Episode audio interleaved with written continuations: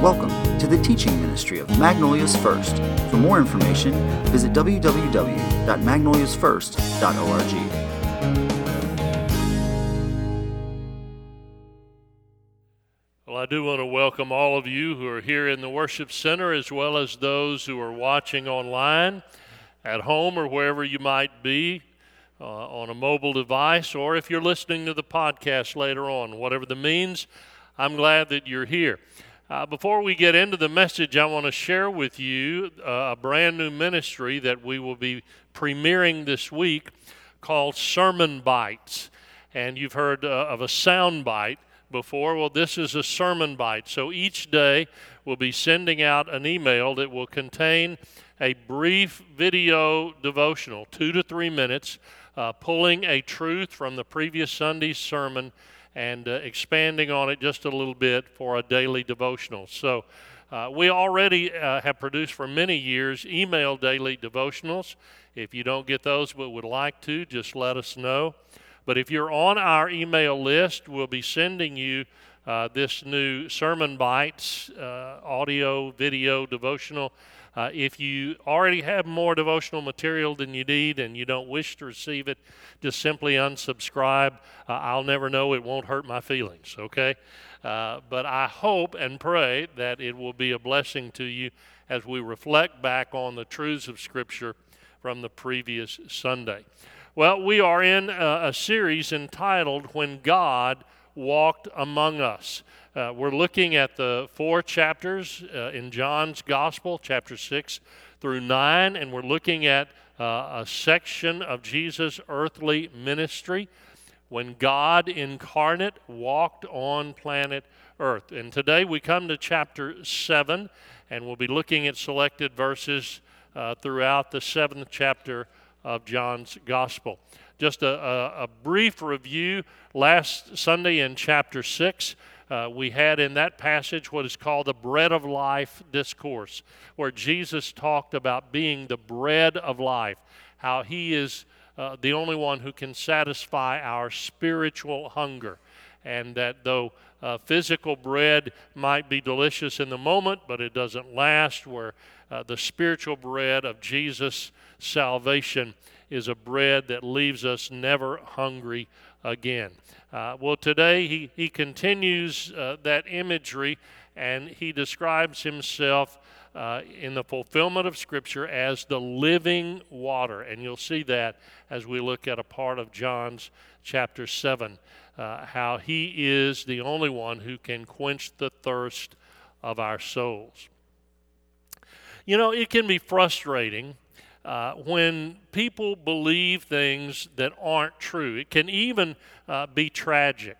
And that's been common throughout history. If you think all the way back to Christopher Columbus, uh, who discovered America, before that voyage, people uh, in his day believed, they, they truly believed, that the earth was flat and that you could sail a ship out to the edge of the horizon and sooner or later it would just drop off the edge of the earth. They believed the earth was flat, but they were wrong. And more recently in American history, uh, I think of our first president, George Washington. Uh, after he had served the country so well and, and served as our uh, initial founding father president, uh, after he retired uh, and he became ill with really what was just an infection that today could be easily cured with a simple regimen of antibiotics. Uh, they believed at the time that the best medical treatment was to cut sick people and let them bleed, and somehow that would purge sickness from their body. They called it bloodletting. And the first president of our nation uh, lay on his deathbed uh, with something that today could be so easily cured and, and literally just bled for no reason because they thought that was the, the true way to treat him. And it, it's just so sad. You could go on and on of how people believe things that are not true. And it's, it's still true today. There are so many people who believe things that are not true and they oppose things that are true. And not only on a societal level, but it's true uh, in a personal context. Now, I don't want to see a show of hands either here in the worship center or uh, at home online, uh, but just in your own mind, respond to this question Has somebody ever said things about you that were untrue? Have people said things about you that simply just were not true? And usually they don't say them to your face, they say them where? Yeah, behind your back. And they say things that are not true. And if, if that's happened, and it's happened to most of us, we know that's deeply hurtful for people to say things that aren't true, to oppose us in some way. Uh, but if that's true for us as mere human beings, think how much more hurtful that was for Jesus. Because for Jesus, it wasn't just other random human beings that were saying things that were unkind and untrue and bitter and hostile toward him. Uh, it was his own creation. For John chapter 1 says that Jesus was co creator with the Father for all that was created. So the people that were saying these horrible things about Jesus were his own creations.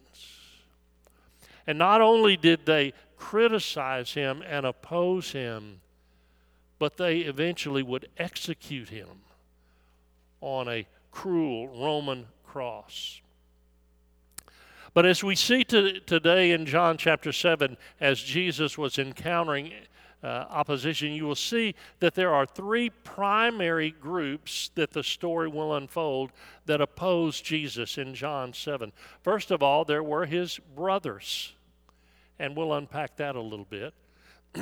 Secondly, there was the crowd, just the, the, the, mass of people, the mob, the nameless uh, crowd. And third, and most intensely, there were the Jewish religious leaders. Uh, we know them as the, the Pharisees. All of these would oppose and criticize Jesus. But as we will see today, and this is our big idea living water will, and I could insert always, outlast its critics. And we'll see that in John chapter 7. So if you have your Bibles, open them please to John chapter 7. I'll be reading as always from the New Living Translation, and you follow along in whatever translation you may have. We'll read selected verses throughout John 7, beginning with verse 1. After this, Jesus traveled around Galilee. He wanted to stay out of Judea, where the Jewish leaders were plotting his death. But soon it was time for the Jewish festival of shelters. We'll come back to that term in a moment. And Jesus' brothers said to him, Leave here and go to Judea, where your followers can see your miracles. You can't become famous if you hide like this. If you can do such wonderful things, show yourself to the world. For even his brothers didn't believe in him. Now, if you come from a Roman Catholic background, you may be familiar with their uh, doctrine of the perpetual virginity of Mary. They believe that Mary did not have any other children besides Jesus. And, uh, and, and I don't mean to demean them, but uh, simply put, in biblical doctrine, uh, that's incorrect. There are, there are quotations from the New Testament where Jesus did have siblings. And in this case, he's in conversation with his brothers, technically his half brothers, because they shared the same mother, Mary, but they had different fathers in the sense that Jesus, as we know, was divinely conceived by the Holy Spirit, not by a human father. So they were his half siblings, but here called his brothers. By the way, can you imagine what it would be like to grow up with a perfect older brother? And some of you are thinking, yeah, my older brother thinks he's perfect. But I mean, Jesus really was. He never did anything wrong. He never said anything wrong. He never did anything sinful. They grew up. And so I think there was just a little bit of human resentment toward him. At this point in the, the divine drama of Jesus' earthly ministry, None of these brothers believe in him as Messiah. Now, we know that later on, at least one, his half brother James, came to believe in him. James went on to become the pastor of the church in Jerusalem, and he would eventually be martyred, be killed for his faith in Jesus as Savior. But at this point in the New Testament, narrative, he does not, and none of his other brothers do either, believe in Jesus. And so they're kind of they're kind of pushing Jesus here. They're they're goading him. They're they're taunting him. Uh, they're saying, "Listen, don't do these miracles in uh, in Galilee."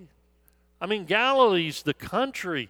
Go to the city, go to the region of Judea, go to Jerusalem, the capital city. If you want to be famous, Jesus, if you want to be a celebrity, go do your miracles in the big city. It, it would be kind of like saying, Jesus, don't do your miracles in Cut and Shoot, do them in Houston, go to New York City. That's where you'll hit the big time. And so they're, they're taunting him to go to Jerusalem. And Jesus would indeed do so, but not for the reasons that they were citing. Now, here's the context of what was happening. In Jerusalem, there was a religious celebration going on. It, it was called the the Feast of the Tabernacles, or translated in the New Living, the Festival of Shelters. So let me give you a little bit of context. If you're interested in that whole study of the feast, one of our deacons, David Weber, has written a wonderful study on the feast. Uh, of the Jews, the Old Testament. And, and you can get that study. It's in print. He teaches it here at our church. Uh, but there were three feasts or festivals that were a part of their religious heritage the Feast of Trumpets, the Feast of Atonement, and the Feast of Tabernacles, or as it's called here, the Festival of Shelters. And so here's what the, the Feast of Tabernacles or the Festival of Shelters was about. The New Living Commentary puts it like this. I hope you can read that print. The Festival of Shelters was an annual seven day autumn harvest festival in Jerusalem six months after Passover. People lived in temporary shelters for the seven days as a reminder or a commemoration of the tents Israel used for the 40 days in the wilderness.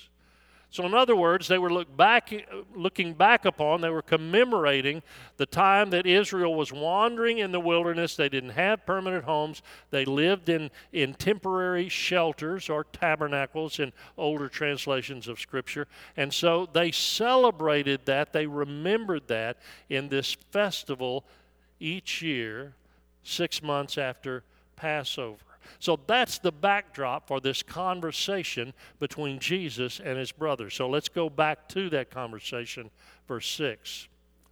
Jesus replied to his brothers, Now is not the right time for me to go, but you can go anytime.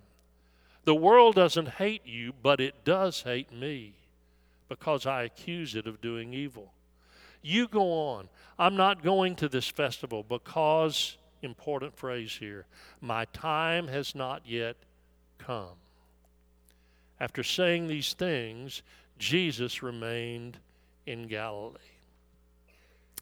Now, some cynics, some skeptics, some uh, unbelievers have said, see, this proves that Jesus wasn't perfect. He lied to his brothers here. He said he wasn't going to the festival, and he did go. Well, that only shows their lack of understanding of the Greek text here. And I'm not a Greek scholar, but I read those who are, and it makes it clear that, that there's a phrase here that's key. It says, My time has not yet come. Jesus was not saying, I'm not going to the festival. He's saying, I'm not going now. I'm not yet going. And the word translated time here in the Greek is the word kairos. Follow me here. It means not just any random arbitrary time, it means the time, the proper time. And I would put it this way the precise, divinely appointed time. Think about this Jesus, who before he came to earth to, to walk among us, lived and, and existed without the construct, the human construct of time.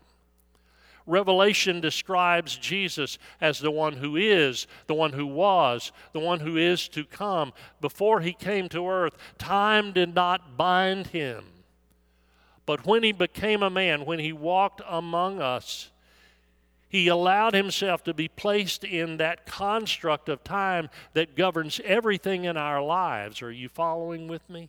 We are, we are bound by time. And you've heard the old saying, timing is everything. And sometimes we get frustrated when things don't happen at our desired time. As a matter of fact, some of you are struggling with some kind of issue today of something that hasn't yet happened, and you've been waiting for it, and you've been anticipating it, maybe even praying for it, and it happen, hasn't happened yet. Maybe you're even getting frustrated with God that it hasn't taken place yet. And what we need to understand that in God's sovereign plan, follow me here, there is a kairos kairos for every significant thing in the life of a Christ follower. There is not just a random, well, it may drop in here or drop in there. No, there is a kairos. There is a precise, divinely appointed time. And whatever that is in your life, if it is supposed to happen according to the will of God, it will happen, but not before or until God's kairos. And Jesus said, it is not yet kairos for me to go to Jerusalem. But then it was. Verse 10.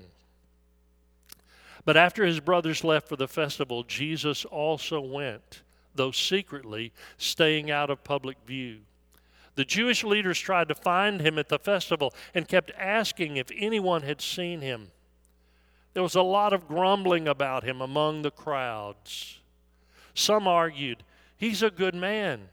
But others said, he's nothing but a fraud who deceives the people. By the way, momentary pause. Don't you find that odd that there were those who said he was a fraud and they wouldn't believe after he had fed 5,000 men and their families on the hillside one day? After he had healed people who were sick, after he had cast demons out of those? Who were possessed by evil spirits, and yet they couldn't believe.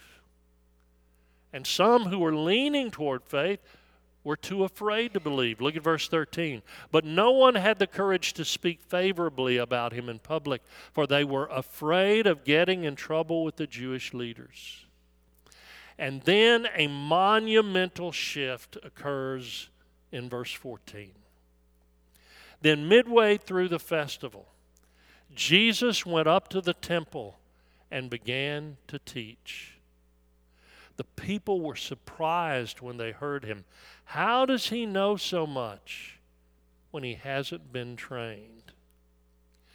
You see, in their culture, academic and theological training for those who would teach the scripture was incredibly important. William Barclay, the commentator, understood it and said it so well. Follow this quickly. The criticism was that Jesus was quite uneducated. Jesus had been to no rabbinic school, and it was the practice that only the disciple of an accredited teacher was entitled to expound Scripture and to talk about the law. And yet, here was this Galilean carpenter, a man with no training whatsoever, daring to quote and expound Moses to them. In their day and in our day, academics often produces arrogance. There are people who are so academically oriented and they are so proud of their education. By the way, education is a good thing. We ought to pursue education. We ought to pursue training. When I have somebody working on my heart, as I did recently, I want somebody who's trained, don't you? I, I want somebody who is adequately, appropriately trained. And so it is theologically in, in, in their day and in ours. But that was not the case with Jesus. But let me say to anyone, especially to anyone who is young, and maybe you are academically gifted, you're an intelligent young person, and academics comes easily for you. If you are intellectually gifted, understand that didn't happen by accident. That's a gift from God. It's a gift from God. And God didn't give you that gift so that you could doubt Him.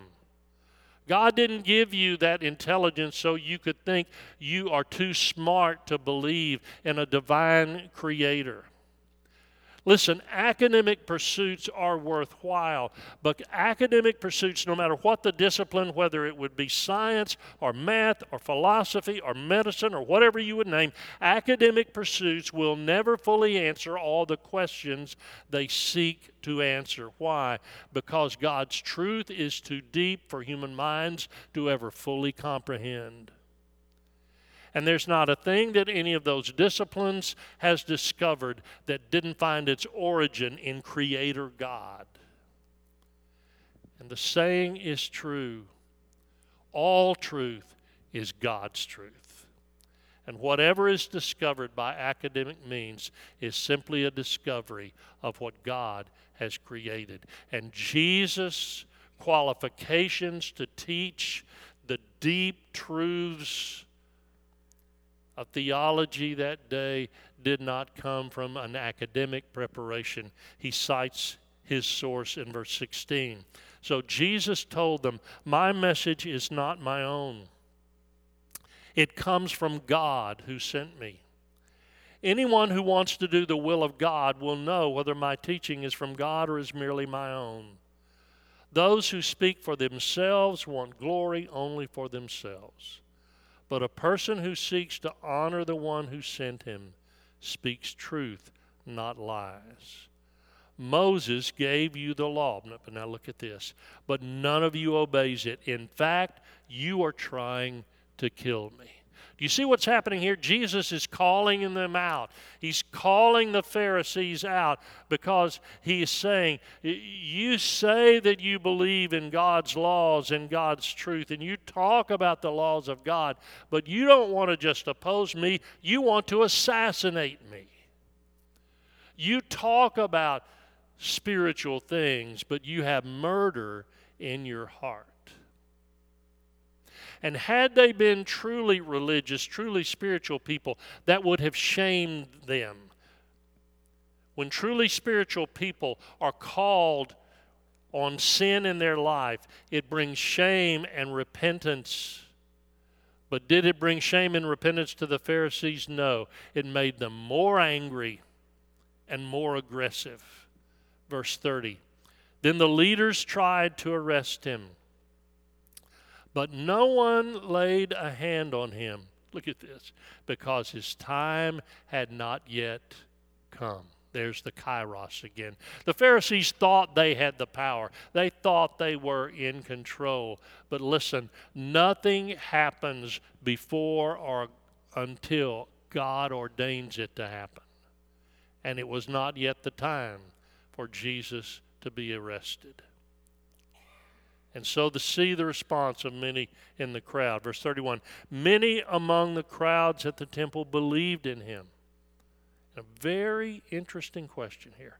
After all, they said, would you expect the Messiah to do more miraculous signs than this man has done? By the way, that's still a valid question. If you're here today and you're not yet a Christ follower, you've never put your faith in, in Jesus, never believed in Him with your, your heart, I would ask you a similar question. What more would Jesus have to do for you to believe?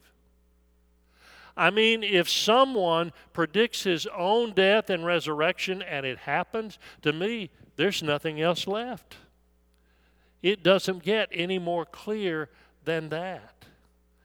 And so they said that day, what else would Jesus have to do? And so at this point in the drama, Jesus steps on center stage and proclaims that all that they have been celebrating in the Feast of the Tabernacles or Festival of Shelters, all that that had prophesied, he was the fulfillment standing right before them. Look at it, verse 37.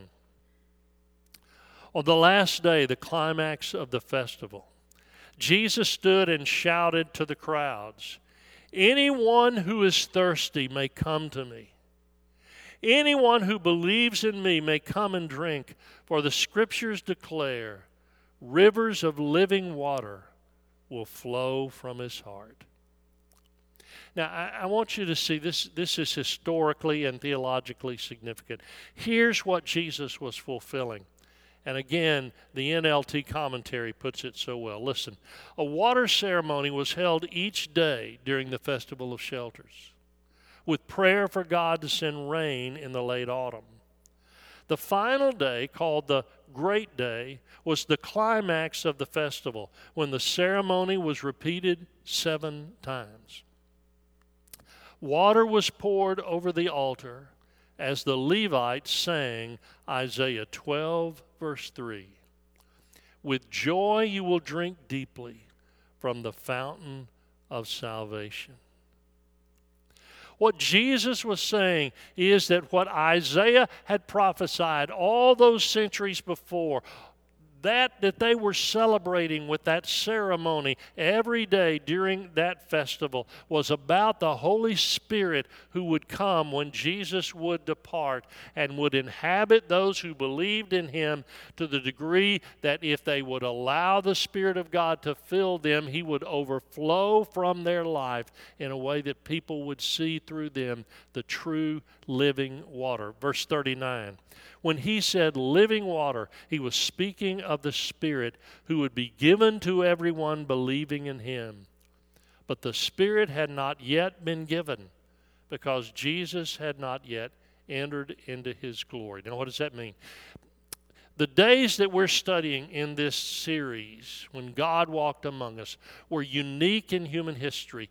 It, there was a span of 33 years in which God became human flesh and he walked among his creations. But when that came to an end, when Jesus ascended following his resurrection back to heaven, he promised that even though he would no longer be physically present, he would send the third person of the triune God, the Holy Spirit, who would come and who would live among his creations. And to those who put their faith in him, he would live in them and through them.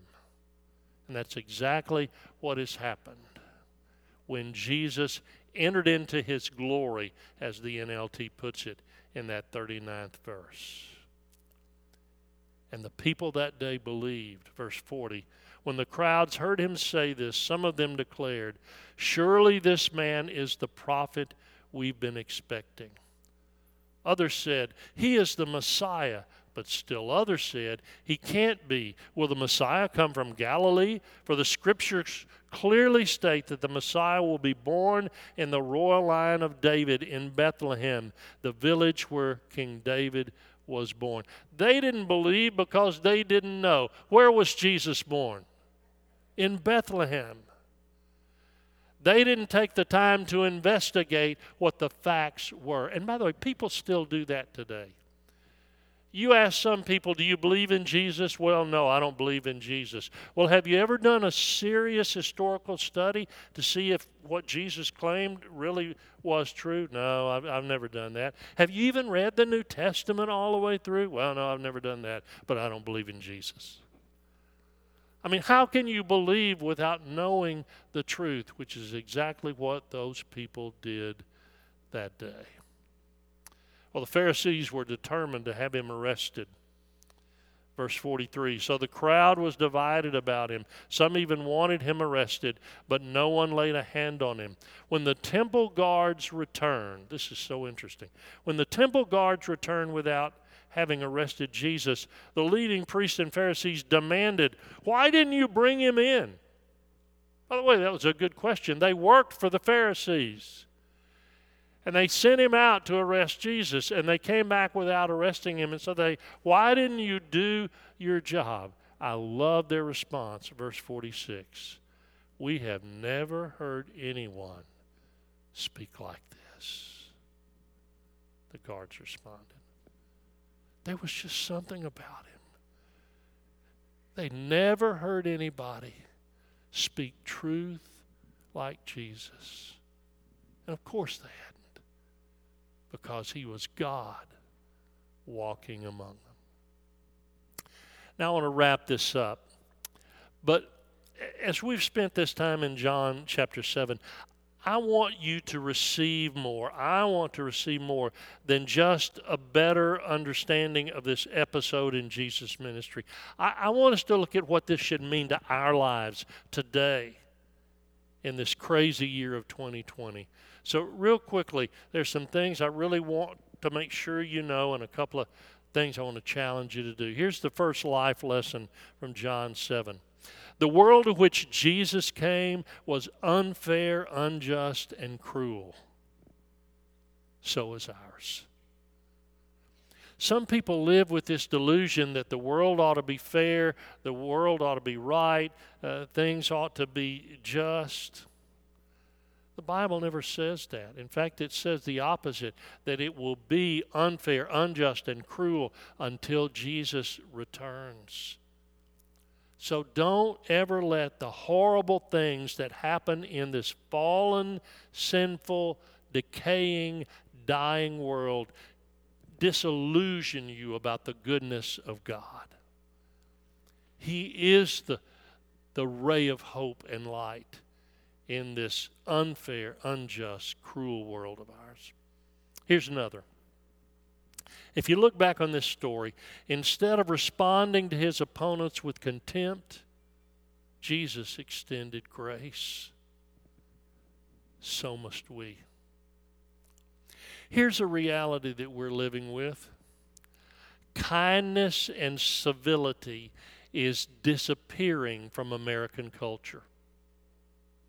It's, it's disappearing. It's going away. And the sad, tragic thing is, it's disappearing among many of those who are Christ followers.